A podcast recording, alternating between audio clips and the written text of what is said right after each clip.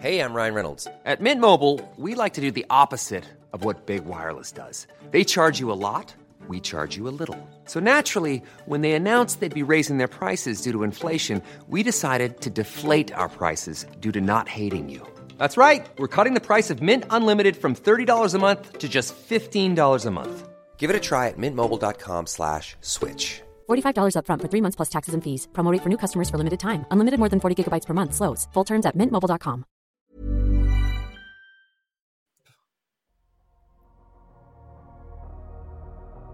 Salut à tous, bienvenue, nouvel épisode du podcast Dunk Hebdo. Aujourd'hui, c'est Adrien qui vous parle, puisque après quelques semaines Ben avait repris euh, de droit son fauteuil de présentateur, je ressors du banc pour cet épisode donc 210, un épisode qui a été teasé par Ben euh, dans l'épisode de la semaine dernière.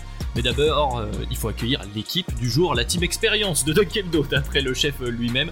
Et on commence avec l'expérience des arcades de l'NBA, bien sûr, pas seulement, on a aussi une expertise du terrain, malgré euh, des drafts parfois douteuses. C'est Tom, bien sûr. Ça va, Tom? Ça va et toi? Eh ben, ça va Content très bien. retrouver, les gars. Ouais, bah la même chose. J'allais dire exactement la même chose. Et l'autre membre de l'expérience, de l'équipe expérience, c'est l'expérience de l'histoire, la sagesse, mais aussi euh, les talents de Père Castor, parce qu'on va rester aller dans les références euh, pour vieux chez Doug Hebdo. C'est Ilias qui est avec nous. Ça va, Ilias? Salut les gars, bah écoutez, ça va plutôt bien et euh, ravi de vous retrouver. Eh bien messieurs, ravi donc de vous retrouver pour euh, parler d'un sujet qui est finalement euh, peu abordé, on en parlait là entre nous euh, chez les commentateurs de la Grande Ligue, mais c'est un sujet qui revient un peu entre nous dans nos conversations. Donc Ben l'avait teasé la semaine dernière, on va parler des finals de 2016. Alors évidemment du résultat, de la manière, mais pas que, on va aussi parler des conséquences de ces finals sur la NBA telle qu'on la connaît maintenant. Et il y en a plusieurs des conséquences, donc on va y aller euh, bah, sans plus tarder. C'est l'épisode 210 de The Kebdo, les conséquences des finals 2016, et c'est parti. Les Finals 2016, donc, le titre de LeBron à Cleveland, bien sûr, Warriors Blue euh, 3-1 lead. On connaît bien sûr tous le, récit principal, euh, mais comme je le disais dans l'intro, euh, ces Finals ont eu plusieurs conséquences sur la NBA, que ce soit les joueurs, les équipes, la ligue dans son ensemble. Donc, euh, messieurs, moi je vous propose de commencer par le petit bout de la lorgnette. Euh, avant de prendre un peu de recul, on va commencer par euh, le personnage central, le personnage principal des Finals, Monsieur LeBron James, bien sûr. LeBron, donc, euh, qui après son escapade du côté de, Miami est revenu à Cleveland l'année précédente. Il avait échoué en Finals. Il vient cette fois prendre sa revanche. Euh, je vais éviter de monopoliser la parole, donc pour commencer autour de, de l'histoire de Monsieur LeBron James, Ilias, du coup, qu'est-ce qui change ce titre, dans quel contexte il arrive, etc. Remets-nous dans le, dans le contexte. Bah disons que euh, sur un plan purement historique, euh, on va dire que euh, ce, titre a permis à LeBron déjà de, se réconcilier avec lui-même, ainsi qu'avec sa franchise de, de, son état, en fait, de l'état pour, pour, pour lequel euh, il avait été drafté et à qui il avait fait la promesse un jour de, ramener un titre. Euh, C'était lors, en fait, euh, de, la remise de son, premier titre de MVP lors de son premier passage à Cleveland. C'est une promesse qui, dans un premier temps, il n'avait pas réussi à tenir pour des, raisons assez diverses. Disons que la, carrière de LeBron, elle a on va dire, euh, progressé un petit peu trop vite. Euh, il n'a pas eu, par exemple, la, euh, il n'a pas pu bénéficier de la construction d'une équipe comme les Warriors ou comme le, le- le- le Thunder, dont on va aussi peut-être parler un petit peu plus tard. Disons qu'il a été un petit peu trop fort, trop vite, et dans une conférence Est qui était peut-être euh, un peu trop à sa merci. Euh, raison pour laquelle euh, il s'est cassé souvent les dents sur des, sur des équipes un, petit peu plus expérimentées comme les Pistons ou les Celtics du, Big Three, euh, voire même du Big Four, si on doit y ajouter Rondo. Et il a dû donc, dans un premier temps, aller se faire les dents du côté de South Beach avec ses potes euh, Wade et Bosch euh, pour ensuite euh, revenir et, et on va dire accomplir sa mission. Et de quelle manière Parce que ça a été fait de façon assez dantesque et disons que ce titre sur donc le plan de, de- de l'histoire et des classements que, que les gens et les médias aiment bien faire ou voire même les fans, il a propulsé plus ou moins LeBron à un niveau euh, que moi je qualifierais, euh, on va dire, euh, à côté à peu près de, de- de- Jordan et, Karim Abdul-Jabbar. Euh, C'est-à-dire que s'il n'avait pas gagné ce titre, moi je ne sais même pas si je l'aurais eu top 5. Euh, mais en tout cas, disons que ce titre, il a, il a changé énormément de choses pour lui parce que euh, c'est c'est pas un titre qui, qui, qui, qui vaut comme n'importe quel autre titre. Il a énormément de conséquences et la manière dont il a été acquis est aussi quelque chose qui forcément le fait grimper dans, dans la hiérarchie historique.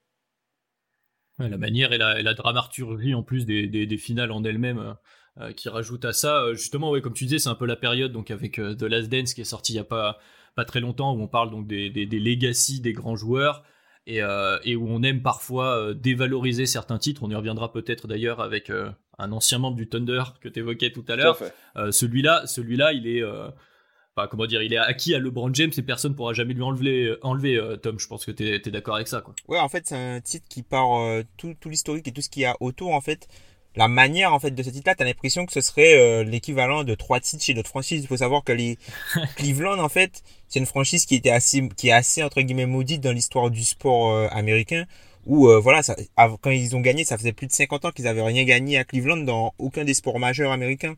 Donc du coup, enfin, ce titre-là, il résonne vraiment pour les, enfin c'est, limite en fait plus que pour LeBron James t'avais l'impression que les gens en fait voulaient en fait que ça, arrive avec cette équipe là c'est même pas qu'ils voulaient voir les Warriors de les Warriors avec le record historique pour qu'ils ne passeraient pas du coup les Bulls puisque la saison régulière entre guillemets ne compte pas dans dans les legacy comme on dit. C'est même pas ça c'est que les gens voulaient voir ce Cleveland là avec LeBron James en patron gagner en étant mené 3-1. En plus, il y a, y a, même d'ailleurs une pub de, de Nate que je vois souvent en fait là-dessus où euh, voilà euh, euh, la pub commence par l'interview qui dit personne n'est jamais remonté de 3-1 quoi en finale NBA. Et ça en fait, c'est quelque chose qui, qui est vraiment ancré dans, dans, dans on va dire dans l'histoire et je pense que c'est vu tout le contexte historique autour de cette finale là, en fait, c'est un game 7 à l'extérieur face à l'équipe qui a le, le, meilleur record, le meilleur bilan en fait de l'histoire en saison régulière. Et LeBron arrive à sortir, euh, arrive à sortir une performance euh, incroyable quoi et puis en plus, le game set, il y, a, je crois, je sais pas, 10 euh, changements de lead, je crois, dans, le, dans la deuxième mi-temps. Enfin, c'est un truc de fou. Il y a vraiment le, euh, la finale en elle-même, en plus, rajoute euh, à l'euphorie de, bah, du résultat final. Parce qu'en fait, LeBron, t'as l'impression qu'en fait, il est comme, il est pas à son pic. C'est-à-dire que quand tu compares ce LeBron-là au LeBron qu'on a vu à Miami, c'est pas le même LeBron, mais l'impression de domination qu'il a eu à partir du match 4, c'est incroyable. C'est incroyable. Et je pense que, enfin, enfin, je pense que ça va rester pour longtemps l'un des plus gros runs de 4 matchs dans l'histoire des finales NBA, ce qu'il a fait, hein, Libron. Ah bah clairement, mais moi je vais, je vais rejoindre un peu ce que disait Elias euh, tout à l'heure. Moi, avant ce titre-là, j'avais un peu cette tendance aussi, en tant que fan de Chicago, qui était un peu accentué forcément, mais à, dévaloriser un peu euh, ce que faisait LeBron James. Moi, la suite de cette finale, je me souviens, fin, fin du game set, je me dis, bon bah c'est bon, euh, LeBron James est dans le panthéon et plus jamais, un adage que je répète souvent quand on a fait nos previews aussi euh, également, c'est plus jamais je parie contre LeBron James. Le niveau individuel, la maîtrise de ce gars, parce qu'en plus, tout au long des playoffs, on a vu les Warriors, euh, puis de la saison régulière, qui mettaient des coups de collier en début de troisième quart-temps en général, en tout cas au milieu de la deuxième mi-temps, où ils prenaient une avance et t'avais l'impression que c'était irrattrapable. Et là, il répondait coup sur coup et t'avais l'impression que c'était LeBron James qui répondait. Alors, il n'est pas tout seul évidemment, mais, mais vraiment que c'était lui qui gardait la maîtrise et qui emmenait son équipe avec lui pour ne pas se laisser distancer jusqu'à ben, bah, battre finalement les Warriors quoi. Et puis, cette, cette finale-là aussi, même, même sur le point du jeu, en fait, notamment avec euh, la, la, la, notion de, de switch. Alors oui, effectivement, LeBron, s'ils n'avaient pas gagné, tu vois, déjà qu'il y avait pas mal de choses par rapport au fait que voilà, Blatt avait été viré l'année d'avant, que qu'il était vu comme mm. un, largement meilleur coach que Tyron Lue, que on disait que c'était LeBron qui faisait l'équipe, que c'était le GM, que c'était, enfin, il y avait eu plein de décisions, le contrat de Tristan Thompson, il y a, il y a vraiment eu pas mal de choses en amont de ce titre-là, tu vois, toutes les discussions qui ont traîné autour de la prolongation de J.R. Smith, il y a vraiment eu énormément de choses en fait, et tout ça, ça a été validé en fait. On a oublié toute la partie négative pour se concentrer sur la victoire et les moments iconiques du match, notamment ce bloc de, de LeBron qui est pour moi son action signature, tu vois, c'est le limite si tu dois faire une statue limite si tu dois faire une statue de LeBron euh, ce serait en fait lui en train de, de contrer le, en train de faire le, le down block quoi sur Igodala. Exactement ouais. Ah, ça me choquerait pas, d'effet. Euh, mais c'est sûr, sûr que c'était un titre iconique qui, euh, euh, bah, qui symbolisera, je pense, jusqu'au bout en fait la carrière de LeBron. Quand on se rappellera, enfin, on verra euh, ce qu'il adviendra, euh, parce que Los Angeles a un pouvoir médiatique assez fort également, donc on verra si jamais. Mais Mais vraiment, comme, comme tu disais, Elias, le, le côté il y allait tout seul, entre guillemets. C'est-à-dire qu'il allait chez lui sans rejoindre des stars. Alors il y avait Kyrie, Irving, mais qui n'avait pas non plus l'aura qu'il a maintenant. Et peut-être d'ailleurs que du coup on peut parler aussi du changement que ce titre a eu sur Kyrie Irving.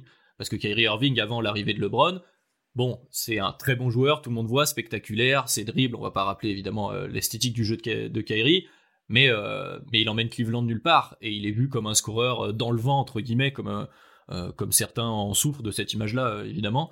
Et là, avec ce titre, et puis deux, trois tirs, parce que c'est avant le bloc qui met un 3 points. Non, c'est après. C'est juste après. C'est juste après, oui, pardon. C'est juste après. Mais voilà, il met ce shoot-là. En fait, il n'y a plus un panier euh, pendant à peu près euh, 4, minutes. 4, minutes. Ouais, c'est suffocant comme pas possible. vraiment, enfin, j'imagine même pas la, la, température et la tension dans la salle. Euh, d'autant qu'elle était euh, en, très grande majorité, euh, vu que c'était à Golden State, peuplée de, de, de, fans des Warriors, mais j'imagine même pas la tension cardiaque des, des, gens présents ce jour-là.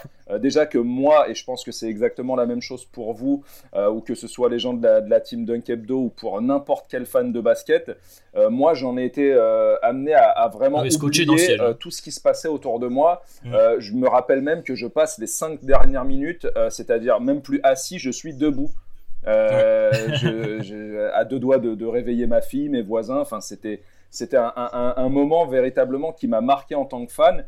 Et donc, à ce moment-là, il ne se passe plus rien dans la salle. C'est-à-dire que euh, tu as l'impression que ces deux boxeurs face à face qui, euh, qui ont, ont, plus une goutte d'énergie. Et en fait, ça va être à celui qui portera les stockades, en fait.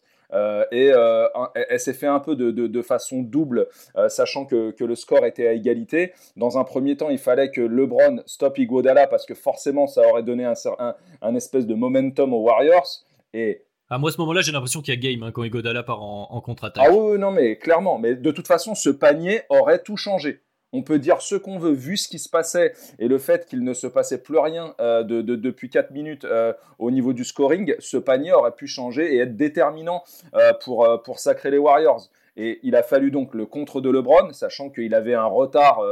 je sais pas, tu avais l'impression que le mec, il était limite dans les vestiaires au moment où Iguodala et, et Curry partent en contre-attaque.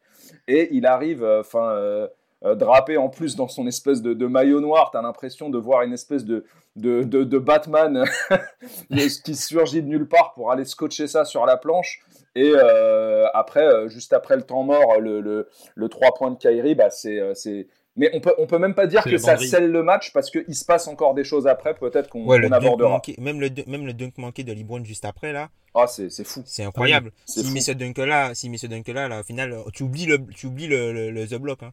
Ah c'est ça, c'est ça son acte signature. Et puis bon, il est bien aidé aussi pour, euh, bah, sur son retour défensif par euh, l'effort de, de J.R. Smith. J.R. Smith qui est souvent critiqué par ses, par ses mauvais choix et qui est aussi célèbre pour, euh, pour des finales après, qui sont, qui sont venus après par rapport au fait qu'il n'ait pas regardé l'horloge. Mais là, à ce moment-là, tu vois, il a bien, il gêne bien Igodala pour retarder au maximum mhm. euh, euh, le, moment où il peut commencer son layup, tu vois, où il doit, il doit l'éviter Igodala pour lancer son layup et ça permet aussi à LeBron James de lui euh, arriver à, pleine vitesse et de pouvoir contrer le tir. en fait, c'est c'est un de ces matchs en fait où l'attention est à son comble et c'est un de ces matchs dans la dans l'histoire de la NBA, je pense, mais même dans ton histoire de fan de la NBA où tu te souviens forcément ce que tu faisais où tu étais à ce moment-là en fait. Exactement. Tellement, tellement ce match-là, en fait, il a, il a marqué, il a marqué euh, de son empreinte l'histoire de l'NBA. Je n'ai pas le souvenir, en fait, d'avoir vécu une finale NBA où il y avait autant d'enjeux et où il y avait autant de tension, en fait, personnellement. C'est ça. Ah ouais, parce qu'en plus il y a le Game 7 qui ajoute au truc, parce que moi je me souviens aussi, je me souviens que le shoot de Ray Allen est quand même assez, euh, assez marquant quand même euh, récemment, mais, c'est un, Game 6, quoi. Exactement. Et euh, disons que il y avait euh, euh, Tom parlait d'enjeux juste avant concernant cette finale. Et je, crois que si on, se reporte à, quatre années en arrière, on, sera tous plus ou moins unanimes pour dire que Steph Curry était en train entre guillemets de prendre le trône de LeBron. On ne parlait que de Curry et, à, et, à, juste titre parce que pendant, pendant cette saison 2016, euh, il fait une saison encore plus impressionnante que la précédente où il est déjà MVP. Il fait une saison, mais vraiment tonitruante au point de devenir le, le, premier MVP unanime de l'histoire, même si LeBron aurait pu l'être aussi en, en 2013, mais à cause d'un d'un journaliste de New York qui avait préféré voter pour Melo, euh, ça n'avait pas pu arriver. Euh, mais euh, disons que c'était très très important aussi. Tu avais un duel dans le duel. Tu avais forcément l'opposition entre les Cavs et les Warriors qui se réaffrontaient un an après, après les, fameuses blessures de, Kevin Love et, et Kyrie Irving l'année d'avant. Mais cette fois-ci dans un contexte où ils sont encore plus matures, ils sont encore plus huilés et surtout ils sont en passe de devenir s'il gagne cette finale, s'il valide le titre, en passe de devenir la meilleure équipe de tous les temps. Après avoir battu le, le record des Bulls de, 73, 9 euh, Voilà, exactement. Et euh, s'il valide avec ce titre-là, ils sont euh, sans, aucun doute la meilleure équipe de l'histoire. Et le fait que LeBron ait été à l'origine, lui et ses Cavs, bien évidemment, parce que Kyrie Irving a été, a monumental aussi pendant, pendant la dernière ligne droite de cette finale, le fait d'avoir été euh, l'acteur principal euh, du fait que les Warriors n'aient pas pu être la meilleure équipe de tous les temps, ça joue aussi pour, euh, pour la carrière et la legacy de LeBron. Il a empêché quelque chose qui, au final, paraissait inéluctable et il l'a fait en étant plus que dos au mur. C'est-à-dire qu'il il, a dû faire quelque chose qui n'avait jamais été vu dans l'histoire de la NBA et qui peut-être ne se reverra plus. Effectivement, effectivement. Donc ouais, il y a cette conséquence sur sur les Warriors aussi, voilà, on peut, on peut, on peut en parler un peu plus longuement de, ce que tu disais. C'est genre, c'était. Donc, ils sortent à 73-9 de cette saison-là. Donc, euh, moi, je les mauvaise en tant que fan des Bulls, forcément. Euh, ils, vont, ils vont sûrement arracher ce titre de meilleure équipe de tous les temps. Et, euh, et cette finale va du coup changer aussi bah, toute la dynamique du, de ces Warriors autour de Curry, Thompson, Green, avec les vétérans, Igodala, Sean Livingston notamment. Mais euh, donc euh, suite à cette finale, ça va aussi eux changer toute leur histoire parce qu'ils vont ils vont vouloir se renforcer après cet échec qui est euh, qui est comme tu disais comme c'est un comment dire quelque chose qui n'avait jamais été fait en finale. Donc c'est magnifique pour LeBron, pour les Cavs, etc. Mais c'est d'autant plus violent pour les Warriors qui au-delà d'en plus de ne pas valider leur saison perdent et comme je disais en intro, Warriors Blue 3-1 lead, c'est quelque chose qui revient encore, on en parle encore maintenant et ils vont avoir la volonté d'effacer ça derrière. C'est ça, enfin, on en oublie même que ces Warriors-là, en fait, ils sont revenus de 3-1 contre le Thunder le, tour d'avant, quoi. C'est ça. Ils l'ont fait, ils on, en oublie. Parce qu'en fait, ça, en fait, ce match-là, en fait, ce match 7 des finales, il vient clôturer une, euh, des playoffs, des playoffs monumentaux, quoi. T'as au premier tour San Antonio qui est euh, la, deuxième équipe de la saison régulière derrière les, les, Warriors qui se fait taper par OKC. OKC, après, qui mène face aux, euh, face aux Warriors et qui euh, bah, qui qui euh, enfin non t'as la as la blessure de, de Curry là qui glisse sur euh, la sur la, ah flaque de, de sueur de, de Moté Younas qui se pète le genou. Après t'as le enfin ils arrivent face aux, Warriors pas pas Warriors face au Thunder t'as le Clay Game. Et après on en arrive là où enfin les, les playoffs sont sont allés crescendo quoi. À chaque série on se disait mais est-ce qu'on pourra avoir plus que ça? Et à chaque fois, on avait plus jusqu'à vraiment l'apothéose du, du Game 7, quoi. Et euh, c'est là où, où, je trouve que enfin, les Warriors sont la meilleure équipe sur le papier. Mais en fait, à, aucun, quand les, à partir du moment où les Cavs gagnent le match 5, tu te dis, ok, ils ont une chance de gagner le titre. À partir du moment où. Ah, ah bah à 3-2. Ouais, à partir du moment où ils arrivent à 3-2, tu te dis pas, ouais, euh, bon, ok, de toute façon, les Warriors vont finir à la maison. Tu te dis, les Cavs peuvent gagner le titre. Et ils l'ont fait. Ah bah c'est ça, ça ajoute de l'importance euh, à la suspension de Draymond Green. Hein. C'est un point, le point pivot de cette finale pratiquement, il est là, hein. parce que donc euh, au moment de donc c'est le game 4, euh, je crois, c'est au game 4, voilà, où les Warriors sont je crois à plus 10 à ce moment-là, où Draymond qui se retrouve par terre se relève et fait un, un geste à la Draymond quoi, envers le King et prend donc là un match de suspension. En fait non, il prend la technique, il prend la technique. C'est la technique en fait qu'il suspend. C'est la technique supplémentaire qui le suspend puisqu'il avait déjà fait le, même type de geste sur Steven Adams. Il avait pris une technique et son, son nombre de techniques était monté au niveau euh, ultime où la prochaine technique le suspendait automatiquement. Et il prend une technique à la con. C'est ça, une technique qui n'a pas lieu d'être. à plus 10, euh, tu vas arriver à 3-1, t'es tranquille. Il est pas là pour ce fameux match qui ramène à 3-2. Et effectivement, ce match, il y a, enfin, tu te dis, bah voilà, ils ont une chance, les Cavs, et s'ils le font, tout est relancé, quoi. Et tout est relancé, du coup, comme mm. tu disais. Un truc encore euh, avec ça, qui peut jouer aussi sur la, le côté legacy, même des Warriors, c'est qu'en fait, ça, ça a mis un peu à mal leur système de jeu, puisque Cleveland les a battus sur de la défense. Exactement. Les Cavs les ont bâtis sur de la défense Notamment en mettant en place. C'est ça, en mettant en place du switch. Parce qu'en fait, ce qui s'est passé, c'est que les Warriors, c'est Curry qui était à la base de la création du jeu. Et en fait, quand avec Draymond Green en relais, le truc c'est que à partir du moment où, enfin, Curry il était beaucoup moins explosif en fait euh, au retour euh, de, de, de sa, de sa petite blessure au genou, il était moins explosif. Et du coup, quand tu regardes en saison régulière ce qu'il arrivait à faire quand il switchait sur les, les grands et ce qu'il arrivait à faire en playoff, bah c'était pas, t'as pas l'impression que c'était le même Curry. Là où euh, quand il switchait sur les grands, il essayait souvent d'aller au cercle et d'essayer de, les cuisiner, créer un décalage pour quelqu'un d'autre. Ben là, en fait, tu avais l'impression que euh, lui, il essayait juste de créer de la séparation pour pouvoir shooter au lieu de prendre les joueurs de vitesse. Et d'ailleurs, c'est euh, symbolisé, tout à fait ce que tu dis, Tom, je te coupe, mais c'est symbolisé justement par une de, de ces dernières actions de ce game set. Euh, c'est-à-dire euh, euh, être face à Kevin Love et il a l'occasion de driver. On, parle souvent du fait que, Kevin Love l'a stoppé, mais je pense qu'il suffit que, que, Curry drive pour s'en aller au cercle et au moins obtenir deux lancers francs. Mais tu t'aperçois en fait qu'il hésite, il hésite, il hésite. Dans un premier temps, il donne la balle à Draymond.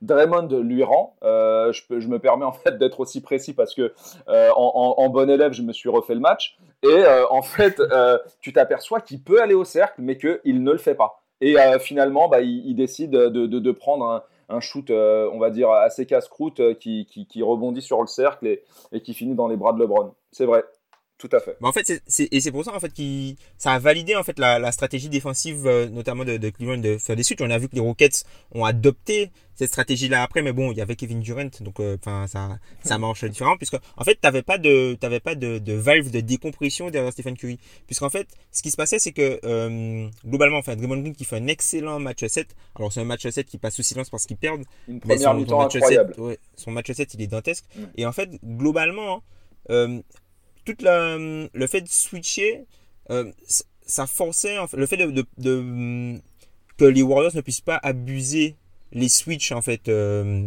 offensivement, ben ça remettait une partie de la création, notamment sur Draymond Green. Sauf que Draymond Green devait se coltiner LeBron de l'autre côté. Et du coup, ben, il a fait très bien en première mi-temps, mais au fur et à mesure du match, ben, tu sens qu'il a, il en a un petit peu moins en fait. Et euh, ça a bloqué toute l'attaque. Et quand, au, au moment où en fait, les, Warriors, ils passent, ils passent presque 4 minutes sans marquer un panier. Alors oui, ils ont des opportunités, t'as pas mal de shoots euh, qui, qui passent pas loin, t'as des, t'as des shoots qui peuvent rentrer, des shoots qui mettent habituellement mais qui rentrent pas, mais ils, sont bloqués, ils sont littéralement bloqués, avec des, gros passages de, de, de Richardson, notamment sur Livingston, enfin t'as, t'as, t'as vraiment tous les mecs des caves, en fait, t'as, t'as l'impression que tous les joueurs des caves, ils sont à leur pic en fait. Tristan Thompson est énorme. Thompson, il est On parlait énorme. justement des switches et, et de, enfin, de la capacité à switcher Ouais. et de défendre. Tristan Thompson, c'est pas euh, un joueur qui a, euh, qui a véritablement apporté quoi que ce soit sur, euh, sur cette finale euh, offensivement, même s'il a eu quelques petites perfs. Mais alors défensivement, euh, mais de toute façon, on sait que c'est ça qu'il faut euh, euh, pour pouvoir aller au titre. Il faut toujours euh, une base de, de, de deux joueurs à peu près au minimum majeurs autour desquels euh, euh, il faut euh, une certaine base de, de, soldats qui vont, qui vont justement faire le, le travail de l'ombre, le travail de défense, de switch, d'adaptation, que ce soit en, en attaque, en défense, enfin ce qu'on appelle des, des facilitateurs. Euh, Et tout ça, on va dire que la, la, la, la garde de, de Kyrie et LeBron euh, l'a, fait euh, à, la perfection. Même Kevin Love, qui n'apportait plus grand-chose euh, et qui avait même été absent au match d'avant, bah, voilà, on va dire, s'est coltiné à un travail de, de rebondeur. Et disons que ça a fini par payer, mais c'était, assez dantesque sur, cette fin de, série. Ouais, Tristan Thompson qui a cette capacité à se transcender en, en finals à chaque fois qui, qui, qui surprend, hein, qui surprend à chaque fois. Enfin, Et face à vraiment, Allenford. Oui, oui, oui, mais à- à- en fait, à chaque fois, moi, chaque saison, je me dis, bon, là, il commence à abuser. Et quand ça arrivait euh, avec les Cavs, il y a, il y a une, ca- cette équipe a une capacité à se transcender, et notamment, je trouve, symbolisé par Tristan Thompson, justement, à devenir une menace où tu te dis, mais il peut, euh, voilà, que, il commence à switch, et tu te dis, bon, il y a Tristan Thompson, toi, t'as pas peur. Le gars sera là, quoi. Tout à fait. Le gars sera là, il va gêner, il va, il va mettre le compte, il va prendre le rebond si besoin. Kevin Love va prendre le rebond parce qu'il a, ouais, comme tu disais, je crois qu'il a un pourcentage de rebond très très haut, euh, euh, Kevin Love sur cette, sur cette série-là, même sur le match 7. Donc, euh, Mais c'est voilà, encore quelque incroyable. chose, même si euh, euh, on a tendance un petit peu à, tout ramener à LeBron, mais c'est aussi un petit peu le, le- Mhm. le- le- une, une réalité. Mais justement, c'est en ça que LeBron est très fort et est le plus fort de, de, de, de ces dernières années et de cette génération, c'est que au-delà du fait d'être un basketteur incroyable, c'est un leader hors pair et surtout il a une capacité de diffusion sur ses coéquipiers qui est peut-être du jamais, du jamais vu en fait. Moi personnellement, je, je suis cette foutue ligue depuis tellement d'années, j'ai jamais vu en fait, euh, et c'est Kenny Smith qui disait ça euh, il y a quelques années, j'ai jamais vu en fait quelqu'un faire autant avec si peu. Euh, pas, pas, pas, de là à dire non plus que, que Kevin Love et, Kyrie Irving sont, sont, sont, sont des faire-valoir. Non, non, on, on parle de All-Star. Euh, même si Kevin Love a, pas réussi à, passer le step que Kyrie avait pu passer avec LeBron euh, lors de ses, années à Cleveland.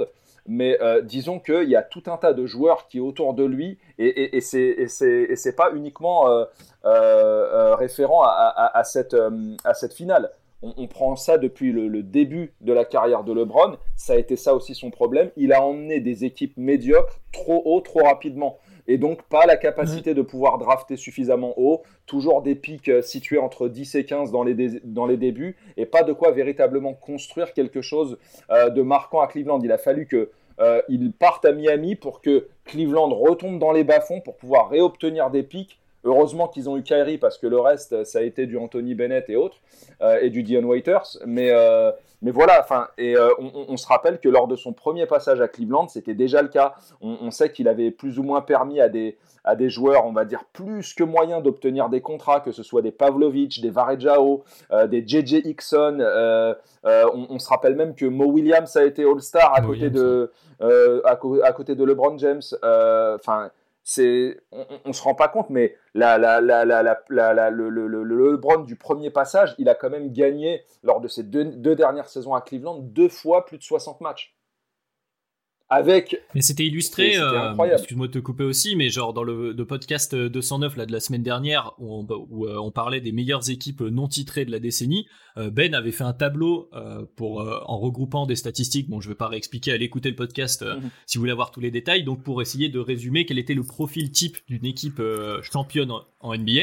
Et il signifiait qu'il y avait une anomalie à chaque fois dans ces tableaux, c'est les équipes de LeBron James. Tout à fait qui, Exactement. qui sur le papier ne sont pas euh, calibrés pour un titre, mais tu ajoutes LeBron James et ça devient un contender, voire un, voire un vainqueur NBA jusqu'au Exactement. Et c'est ce qui a pêché un petit peu. Euh, voilà, et c'est ce qui pêchait un petit peu à l'époque euh, où, LeBron était, on va dire entre guillemets, un peu trop seul.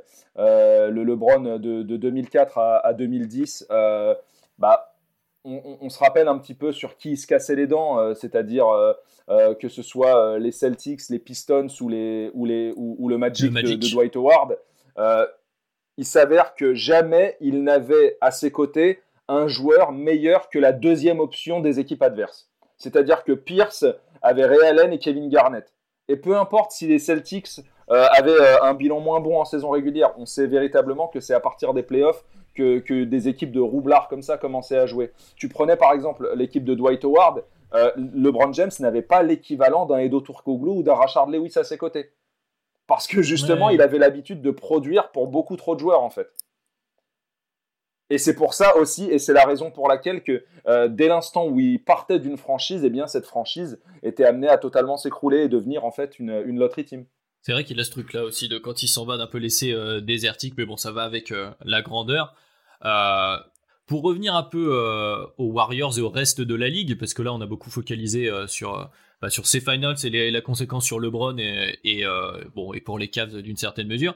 Mais il se passe beaucoup de choses l'été d'après suite à ce à ce titre-là, que ce soit donc dans l'image qu'on a de des différents titres NBA, euh, par exemple, même dans le futur, les, titres que vont avoir les Warriors ou que KD va avoir avec les Warriors, pour être plus précis, vont peut-être être, euh, dévalorisés, surtout en comparaison à ce titre-là. Donc la question qui est toujours euh, dans l'histoire, je reprends ce que tu disais au début, il y a sur les, classements que les gens aiment bien faire à travers l'histoire des différents joueurs, en focalisant beaucoup sur le titre NBA. ça chamboule aussi un peu ça parce que on va commencer à mettre des astérix comme il y en avait sur le titre des Spurs avec le lockout euh, et, donc la course au titre change et les Warriors eux aussi doivent euh, euh, chercher à effacer ça tout de suite. Alors évidemment ils vont aller gagner derrière en cherchant KD, mais c'est quelque chose qui, va faire beaucoup jaser tout l'été qui suit quoi. Bah, surtout qu'en fait l'arrivée de Kevin Durant elle se fait où un moment où voilà l'équipe vient de gagner la ils, ont le meilleur record le meilleur bilan de la, saison régulière de l'histoire ils sont menés 3-1 face à une équipe et ils récupèrent limite le meilleur joueur, enfin même pas limite, ils récupèrent, le meilleur, limite, hein. joueur, ils récupèrent le meilleur joueur de la conférence Ouest par rapport à, à, à une, euh, une augmentation soudaine en fait du, du salary cap. Et en fait, en gros, ils remplacent euh, Harrison Barnes par Kevin Durant.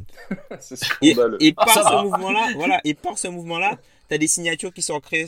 Après, par exemple, David West, qui était euh, un homme fort des Spurs, qui était un homme fort des, des, des Spurs, qui se ramène après dans l'équipe des Warriors.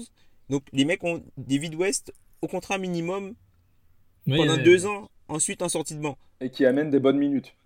Ouais. Évidemment. Ouais. Ah bah très bonne en rapport qualité-prix, c'était c'était totalement euh, incommensurable. On commence à voir des gens qui baissent leur salaire pour aller venir aux Warriors et ça paraît normal entre guillemets puisque bah, si KD l'a fait, euh, tout le monde peut le faire et on va. Il y a une espèce de de, de, de chasse à la bague euh, pour Et le- pour la et le- traduire qui, le, qui se met en le place. pire dans tout ça, c'est que euh, l'ajout de Kevin Durant n'est pas similaire à l'ajout de, de n'importe quel superstar. C'est-à-dire que dans le système des Warriors, elle fit totalement. C'est-à-dire que euh, euh, voilà, Harrison Barnes, c'est- rien d'autre que le, le, le, le KD du très très très très pauvre. Euh, vraiment, c'est- là, on, on parle de l'ajout du joueur qui était de toute façon euh, le meilleur joueur au monde derrière LeBron James, malgré la saison que, que Steph Curry venait de faire. Enfin, c'est ce qui existait euh, plus ou moins dans, dans, dans la conscience de, de beaucoup d'observateurs, même si Curry sortait d'une d'une saison fantastique et, et de finale un peu moins bonne. Mais moi, personnellement, il y a, quand même quelque chose d'un petit peu euh, tragique et, dramatique à, ce qui s'est passé euh, lors de ces playoffs 2016 pour, euh, Kevin Durant, parce que c'est un joueur fantastique qui a, euh, à mon avis, qui n'atteindra pas la, la- la place qu'il aurait dû atteindre dans, l'histoire pour la simple et bonne raison que euh, lors de la fin de série face aux Warriors euh, avec euh, son pote Westbrook, en fait, Kevin Durant est passé en fait à côté de, de, de- de son histoire. Oui, il a il a- il vraiment raté son rendez-vous av- avec l'histoire euh, parce que en fait, on, on- on savait déjà, et euh, ça, ça découlait de, plusieurs interviews, dont, dont notamment une dans, dans Sports Illustrated, où, où Durant justement ciblait le fait euh, de- de- d'en avoir marre d'être toujours le second. C'était, euh, c'était, euh, il était déjà le second euh, au lycée, euh, le second à l'université. Il a été le second à être piqué derrière, voilà, derrière Greg Oden à la draft. Et on sait que dans la conscience des gens, quoi qu'il arrive, LeBron était intouchable. Et en fait, lui et LeBron James se retrouvent opposés à la même opposition euh, cette année-là. C'est-à-dire que si on transpose, c'est-à-dire que Kevin Durant se retrouve dans la peau de celui qui mène 3-1 face aux Warriors en finale de conférence et qui gaspille cette chance rêvée donc d'aller affronter LeBron et pourquoi pas le battre et peut-être donc faire dégringoler LeBron, pourquoi pas, euh, sur l'échelle historique, et lui, euh, lui permettre justement d'avancer ses pions et d'augmenter, on va dire, ses chances d'inté- d'intégrer le top 10, euh, en, en gagnant en plus un titre pour une franchise, je dirais pas aussi maudite euh, que, les Cavs, parce qu'elle existe depuis moins longtemps, mais gagner un titre à OKC, ce n'est pas en gagner deux avec les Warriors de Steph Curry. Et ça, tout le monde le sait. Et donc, il se retrouve dans cette position-là de mener 3-1 face aux Warriors. Finalement, il gaspille cette occasion. Et LeBron James, le- la, personne qu'il essaye d'atteindre, c'est-à-dire l'alter ego, il essaye, euh, en fait, LeBron James se retrouve dans la position face à cette même équipe, à un stage, c'est-à-dire à une étape supérieure en finale NBA. Cette fois-ci, se retrouve mené 3-1 et il gagne le titre. À partir de ce moment-là, on savait déjà que KD ne pourrait pas combler son retard. Et malgré ça, il a fait un choix qui, malgré les deux titres qui ont suivi, ne lui ont toujours pas permis d'avancer euh, sur le plan historique. C'est- dramatique ce qui se passe euh, pour Kevin Durant euh, à partir de ce moment-là. Ouais, t'as t'as mis en, en opposition, en image miroir des deux situations et hyper parlante. Effectivement, euh, c'est vrai qu'il passe à rien à, à- à une victoire d'aller pouvoir en plus euh, Ça aurait tout dire, impacter son duel face à Tout LeBron. C'est-à-dire que là, il, il y assiste euh, dans sa chaise comme, comme nous. Quoi. Et je suis d'accord avec Pierre télé, qui la semaine dernière disait que, que euh, il, il- il aurait été fort probable, en tout cas ça aurait pas été une surprise de voir OKC gagner. Parce que en Ah termes de match-up, disons que ça aurait été très très très compliqué pour les Cavs. Euh, disons que imposer euh, le, le- le combat physique que les Cavs ont, ont- fait euh, euh, endurer en fait euh, aux, aux Warriors pendant la fin de série, euh, je sais pas s'ils auraient pu le, le- faire face, euh, face, au, face au Thunder. Clairement, puis la galvanisation euh, qu'aurait eu le, le- cette équipe du Thunder, qui a quand même des fortes têtes, qui ont besoin de, euh, comment dire de, fuel quoi pour, pour, pour se motiver d'avoir sorti au tour d'avant l'équipe la meilleure équipe de tous les temps en termes de saison régulière en plus voilà il serait arrivé avec les, les crocs je pense notamment à Westbrook qui aurait dû qui aurait été compliqué à tenir pour pour les arrières des cases. C'est ça. Alors et ils avaient sorti les Spurs juste avant quoi.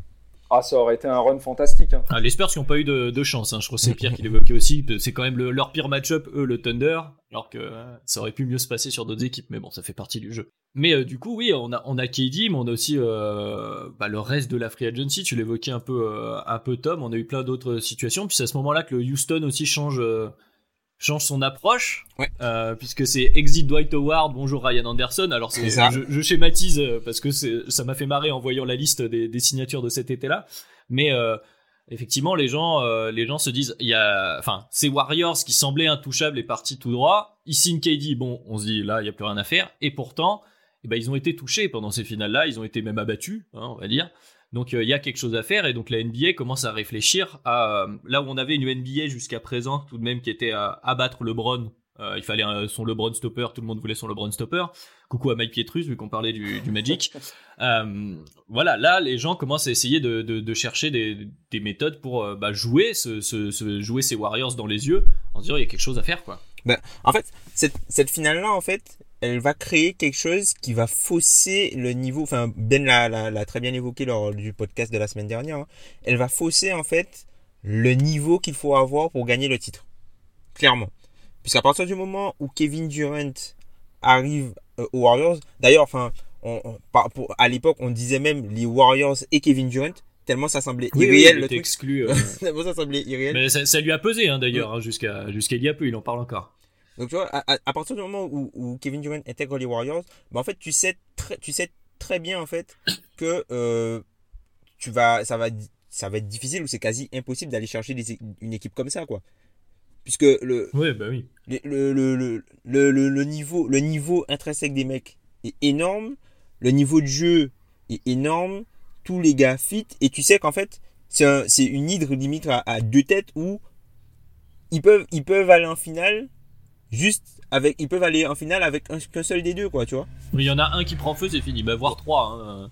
c'est ça tu vois ça, ça parle quand t'imagines tu arrives avec euh, Clay Thompson en troisième option Draymond Green en quatrième option t'as euh, t'as t'as euh, des, des gars en sortie de bon comme euh, comme West enfin c'était c'était une équipe qui était devenue injouable. Et limite un moment enfin on avait l'impression que enfin quand quand Kevin Durant il arrive aux Warriors tu te dis ok ils vont gagner quatre titres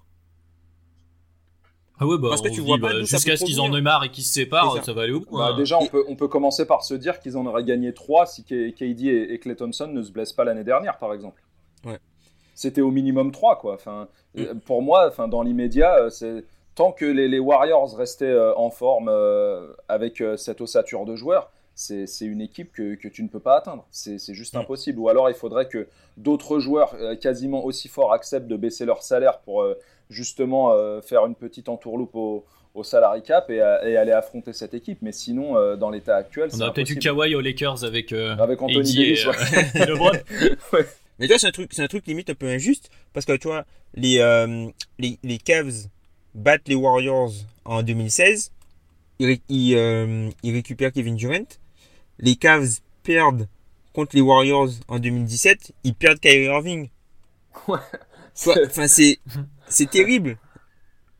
C'est vrai, c'est vrai. Mais, mais Irving, qui est un peu comme KD, ce que tu évoquais tout à l'heure, qui, sont, euh, qui est à la recherche lui aussi de, de lumière. Et donc au début, il avait besoin, donc il a eu ses titres avec LeBron, mais il est considéré comme euh, bah, le second, le, Robin, du Batman euh, dont parlait Elias pendant, tous ses titres.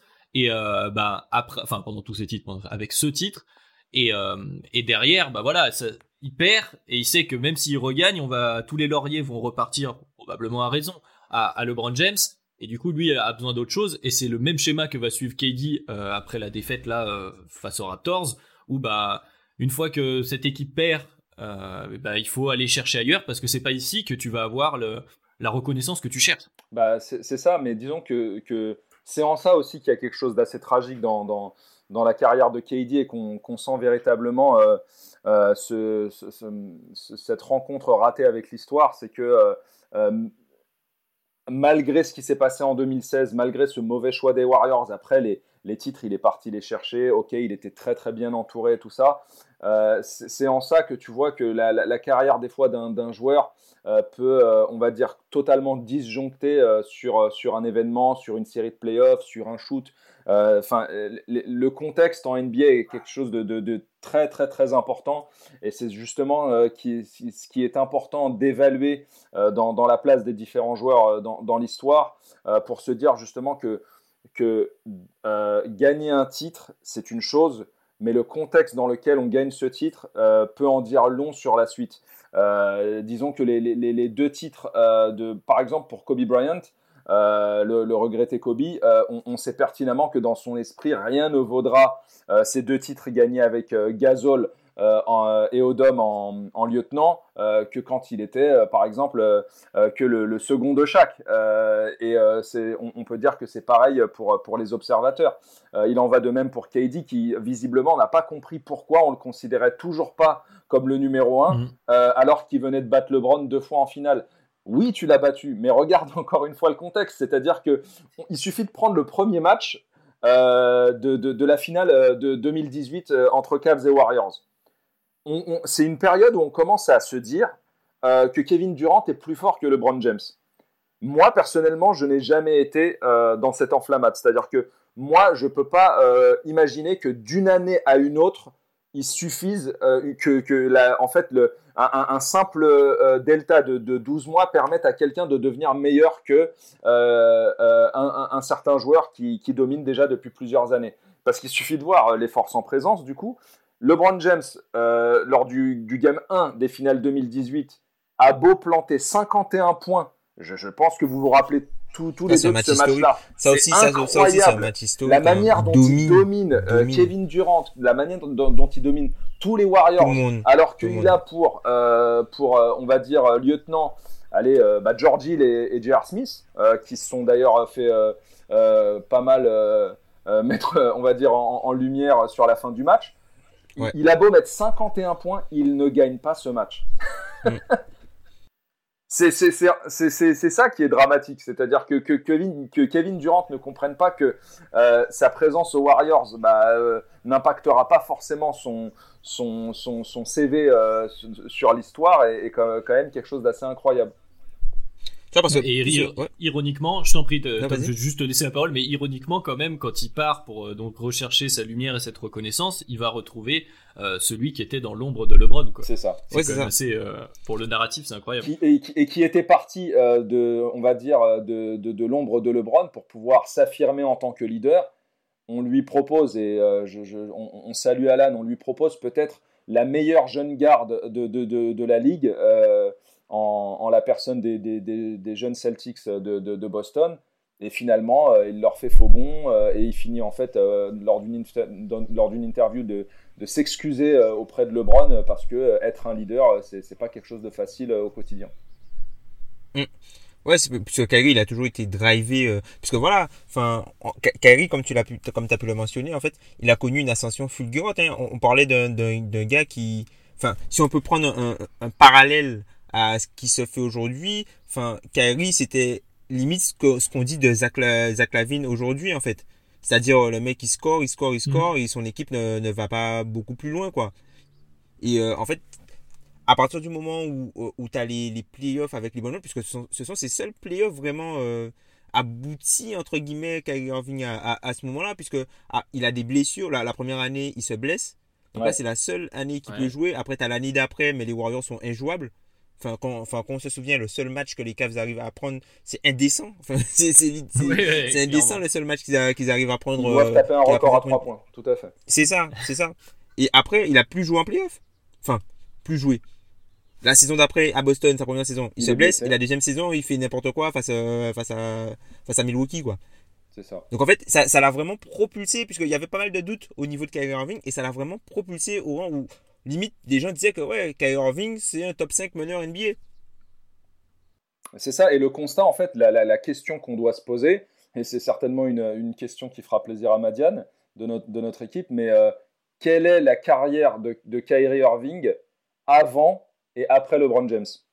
On sait qu'avant, c'est euh, un joueur qui a été Rookie of the Year, qui, a, qui nous a fait, on va dire, rêver un petit peu avec quelques highlights. On, savait quel était un petit peu le, potentiel du joueur, mais c'est pas un joueur qui faisait gagner son équipe et qui ne serait-ce que la faisait progresser. C'était vraiment très très compliqué. LeBron est arrivé, ils ont fait ce qu'ils avaient à faire ensemble. Il a, dû, euh, il a voulu prendre son envol et euh, quelle est en fait euh, sa situation après être parti de Cleveland. C'est en ça qu'on voit aussi encore qu'on en revient à ce qu'on se disait tout à l'heure, la, capacité justement de, LeBron à, diffuser sur les autres. Mm. et puis en plus, il ressouffre d'une autre, d'une autre comparaison qu'Airi, puisque son échec à Boston est toujours mis en, comparaison avec bah, l'année surréaliste, si on veut, de d'Isaiah Thomas juste avant.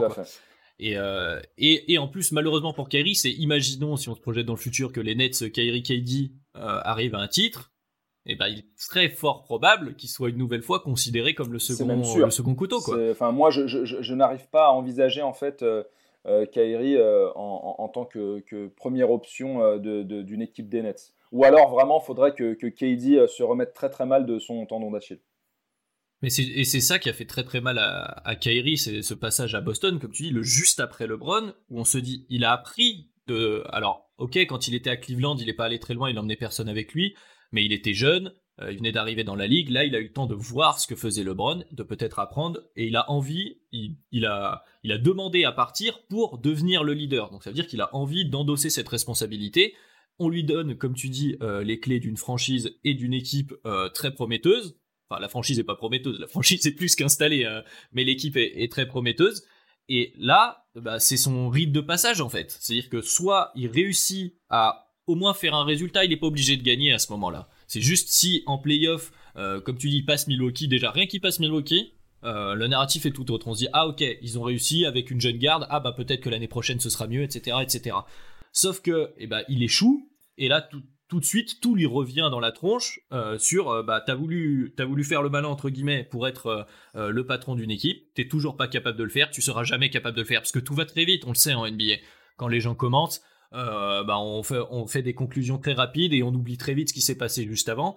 Et et le, malheur de Kyrie qui le relie à KD, c'est qu'ils ont la tendance à exprimer leur mécontentement et leur frustration et à les exprimer d'une manière critiquable, on va dire, en tout cas peu, euh, peu réfléchi, ça semble manquer de recul à chaque fois, et ça joue très très fortement sur leur image derrière.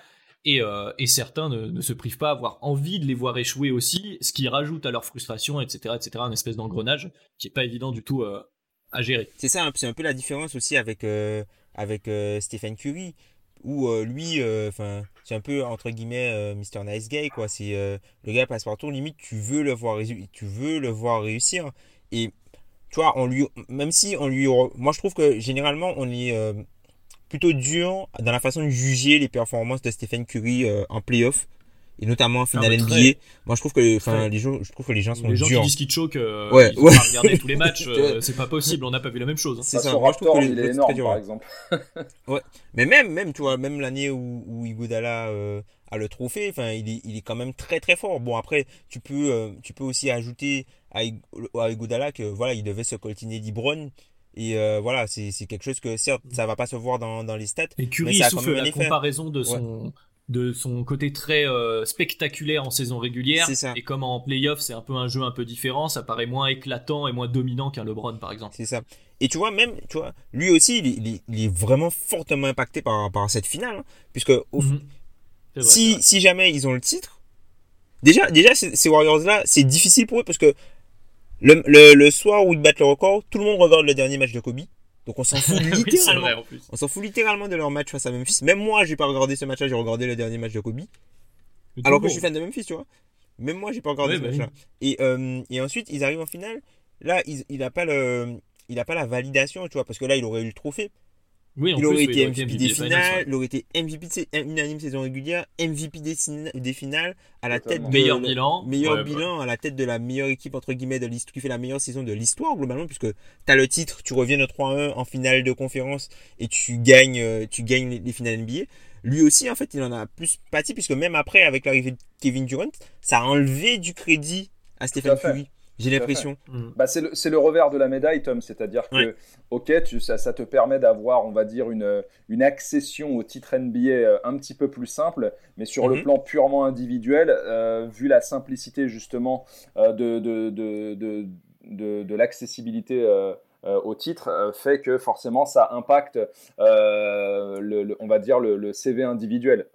c'est la raison pour laquelle justement les, les, le, titre de LeBron en, 2016 change absolument tout pour lui et aussi pour d'autres, que ce soit Kevin Durant et Steph Curry, parce que il l'a fait dans, dans, des conditions totalement improbables, on va dire. Et justement, tu parlais en, introduction euh, Adrien de, de, de, Last Dance, euh, moi, enfin, pour, pour justement resituer un petit peu euh, historiquement ce titre de, de, 2016, moi j'estime en, toute modestie que c'est très certainement et très clairement pour moi le titre le plus dur à aller chercher pour n'importe quel superstar dans l'histoire de la ligue on n'a jamais vu en fait euh, une star, euh, quand, bien même c'était la plus forte, euh, c'est-à-dire qu'il il est souvent arrivé que, que, le meilleur joueur ne soit pas forcément dans la même équipe. Disons que Jordan avait, avait placé d'autres standards, c'est-à-dire que c'était le meilleur joueur de la meilleure équipe, pas forcément de la saison régulière, mais de celle qu'on on, estimait comme, comme favori. LeBron a pas toujours été favori, paradoxalement. Euh, on va dire que la seule fois où il a été favori, il a perdu dans, les grandes largeurs. Et c'est ça un petit peu qui fait, ce qui fait euh, la, carrière de LeBron James, c'est-à-dire qu'il est passé entre justement ce run euh, de, quelques années, de 2011 à 2016, vraiment de tout à rien. Et on va dire que ce game set des finales NBA vient en fait parachever, on va dire, un petit peu son livre, même s'il n'est pas encore terminé. Il y, a, je pense, encore quelques belles lignes à écrire avec les Lakers. Mais euh, disons que LeBron, il est passé par euh, plusieurs euh, étapes et il y a eu plusieurs matchs charnières comme ça dans, dans, sa carrière. Je pense que le premier de, ces matchs était certainement ce fameux Game 5 à Détroit pendant, pendant enfin match pour lequel j'ai versé quelques larmes, mais j'étais quand même aussi admiratif de, de, ce qui se passait. Donc les 25 derniers points de son équipe, les 30 des 31, 31 derniers points de son équipe pour ensuite les, les emmener en finale et y perdre. Encore une fois, le contexte, évidemment, il se prend un sweep, mais au final, est-ce que ce n'est pas plus euh, gratifiant et valorisant d'emmener son, équipe en finale à 22 ans que, de perdre au final face aux Pistons? Ensuite, il y a eu le fameux match euh, où véritablement, ce que, ce que, je concerne, que, ce que je considère comme le match le plus important de sa carrière, le, fameux match 6 à, Boston en, 2012, le 45-15-5. Euh, ensuite, il y a euh, euh, un, autre match, mais qui est combiné en fait. c'est justement la, finale 2013 où il est beaucoup de, gens disent que Ray Allen cette année-là a, sauvé la carrière de LeBron, alors que LeBron ramène le, hit d'un moins 10 en début de quatrième quart-temps et qui met quand même le 3 points avant celui de Ray Allen, qui est donc quasiment aussi déterminant. Euh, et ensuite, il y a le game 7, donc il y a ce game 6 et ce game 7. Et euh, pour parachever le, tout, on va dire, euh, ce, game 7 face, aux Warriors. Tout ça pour arriver à dire que c'est le, titre pour moi le plus dur à aller chercher. Et même si je considère que, Michael Jordan comme étant le, plus grand basketteur de, tous les temps et quasiment inaccessible, il faut savoir que MJ a son 6 sur 6 en finale, c'est-à-dire c'est acté. c'est quelque chose véritablement euh, qui, parle pour lui et qui euh, souffre d'aucune contestation.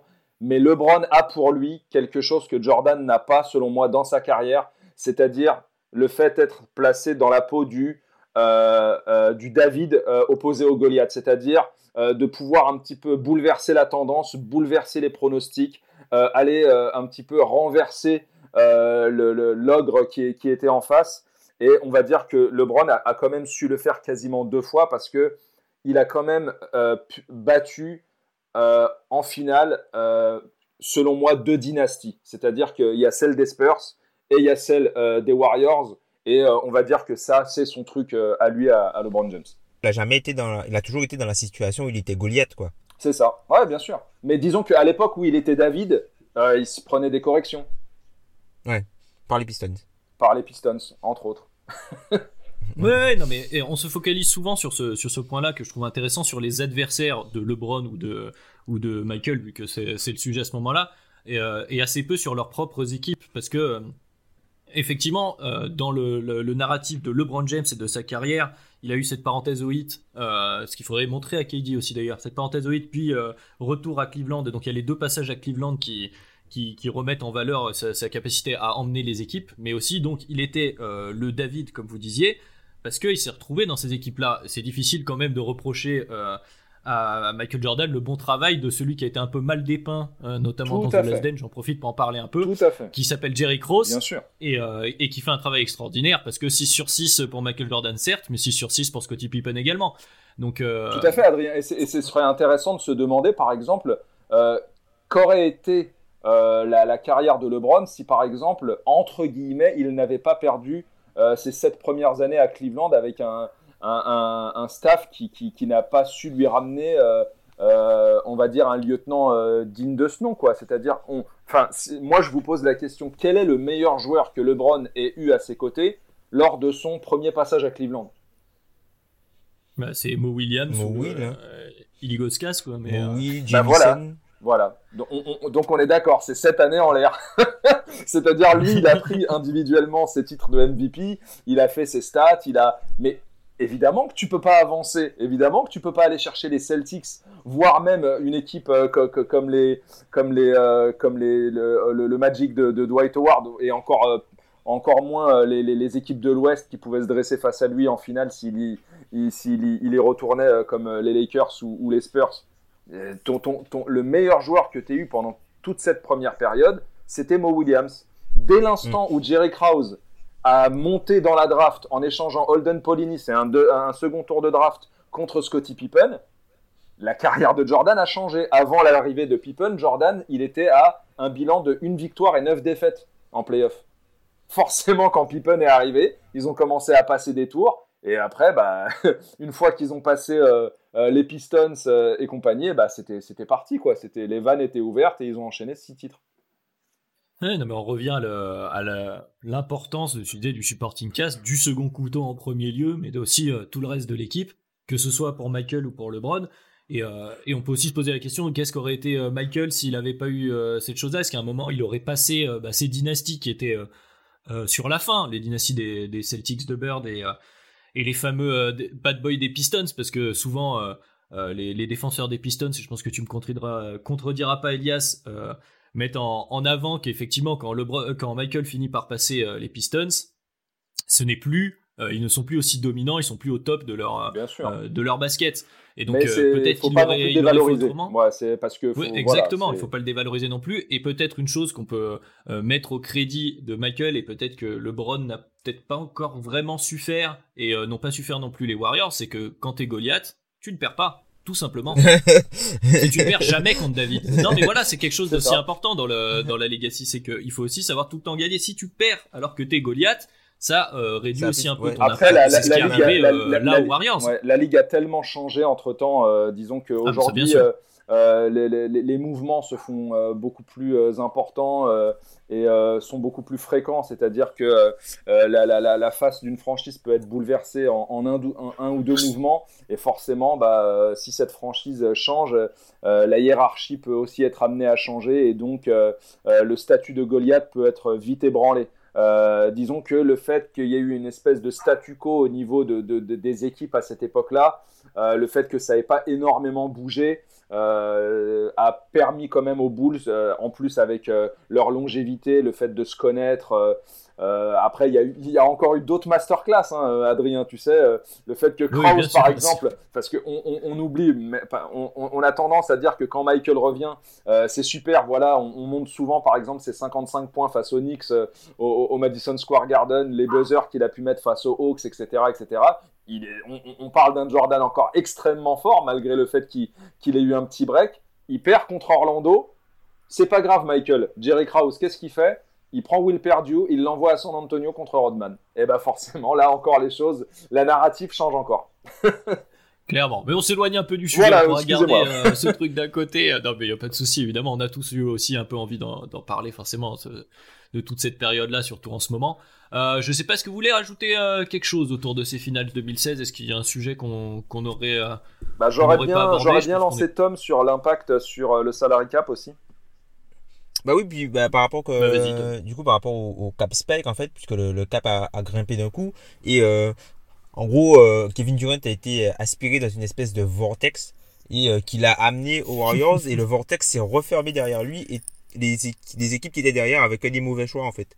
Et c'est ce qui s'est passé où euh, après ces finales là en fait, on a l'impression que l'écart entre la- la- l'équipe favorite et le reste des équipes de la ligue ben il était vraiment très très grand et ce qui a lancé des, des vagues en fait de reconstruction à tout va quoi Ah, oui, Après ça, c'est 2016, sûr. là on a, on a et c'est là où on, on a eu aussi toutes les problématiques de gros tanking agressif puisque les mecs se disaient il y a les Warriors en haut vrai. ça sert à Ouais, rien de façon, viser cette pas, fenêtre donc, euh, voilà ça sert à rien voilà. de viser cette fenêtre de toute façon on gagnera pas Tim Duncan avait- a pris sa retraite.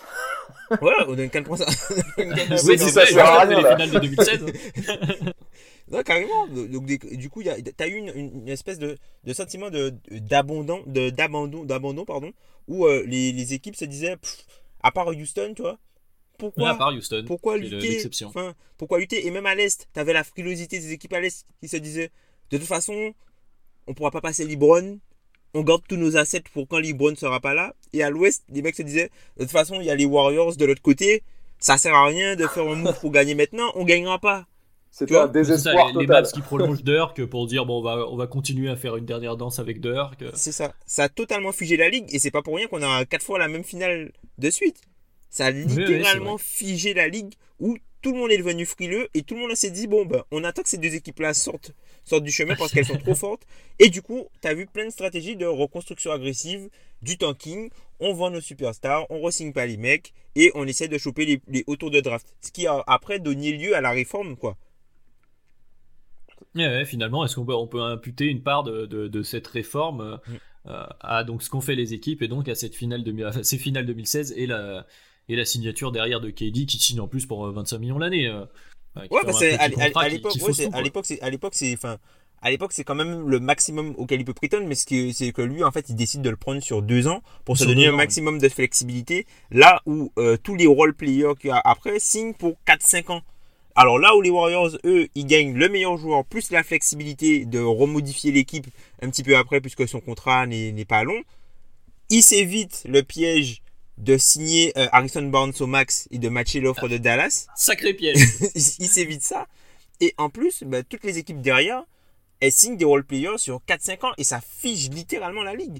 Sachant qu'on arrive sur, en, en 2016 toujours, sur une draft qui est assez moyenne en fait, au final, et qui, bah, les équipes se sont dit, bon ben écoutez, on va payer, on va, vu que la draft elle est pas, elle est pas ouf, on va drafter des projets en se disant, on a de l'argent, on va signer des role-players le temps que les joueurs draftés euh, puissent après apporter leur pierre à l'édifice et on sera prêt une fois que les Warriors ne seront plus là et les Cavs ne seront plus là. Et Ouais, malheureusement, mais ça pas comme ça. euh, ouais, mais cette bien figée aurait pu continuer encore très longtemps. Il aura fallu euh, donc euh, les, les shoots ratés de Houston euh, et puis après euh, Mm. les blessures de, de, de KD et Thompson pour que pour que ça se défige avec le départ notamment de KD qui qui chamboule un peu tout le reste et donc ce titre des Raptors. Ça aurait pu durer très très longtemps cette histoire-là. Mm. Ouais, là, on a, on, a, on, a, on quand même une espèce d'accalmie à ce niveau-là. C'est vrai que on va dire que le talent est un petit peu plus dilué et euh, on va dire que euh, le, le, côté favori s'est un peu lissé sur, euh, sur plusieurs équipes de la ligue. Maintenant, euh, euh, on sait que, enfin, ça s'était pas arrivé depuis longtemps, depuis que KD avait, avait rejoint les Warriors et même avant qu'il les rejoigne, on, voyait tout, le temps les Warriors en haut. On va dire que là, on peut clairement dire que et les Lakers, et les Clippers, et les Bucks, avec peut-être une ou deux équipes en, léger retrait, peuvent accéder au titre. Ah, ah, ah, alors que euh, il y a encore deux ans, on disait c'est les Warriors et personne d'autre.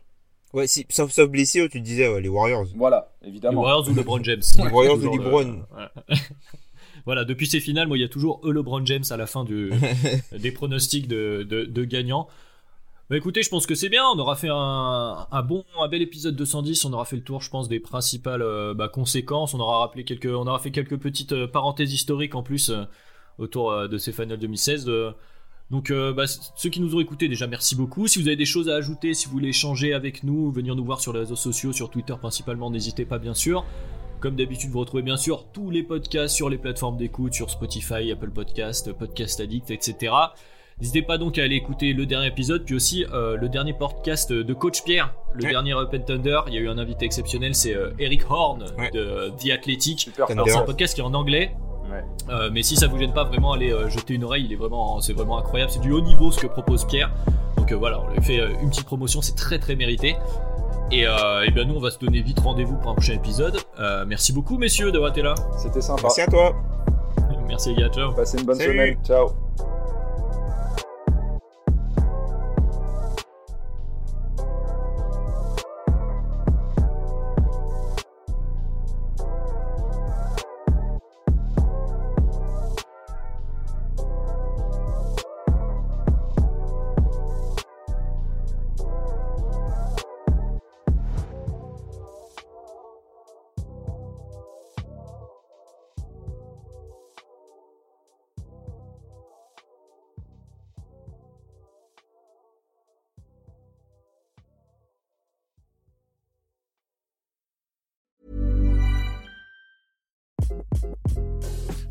This is Craig Robinson from Ways to Win, and support for this podcast comes from Invesco QQQ, the official ETF of the NCAA. The future isn't scary. Not realizing its potential, however, could be. Just like on the recruiting trail, I've seen potential come in many forms as a coach. Learn more at Invesco.com slash QQQ. Let's rethink possibility. Invesco Distributors, Inc.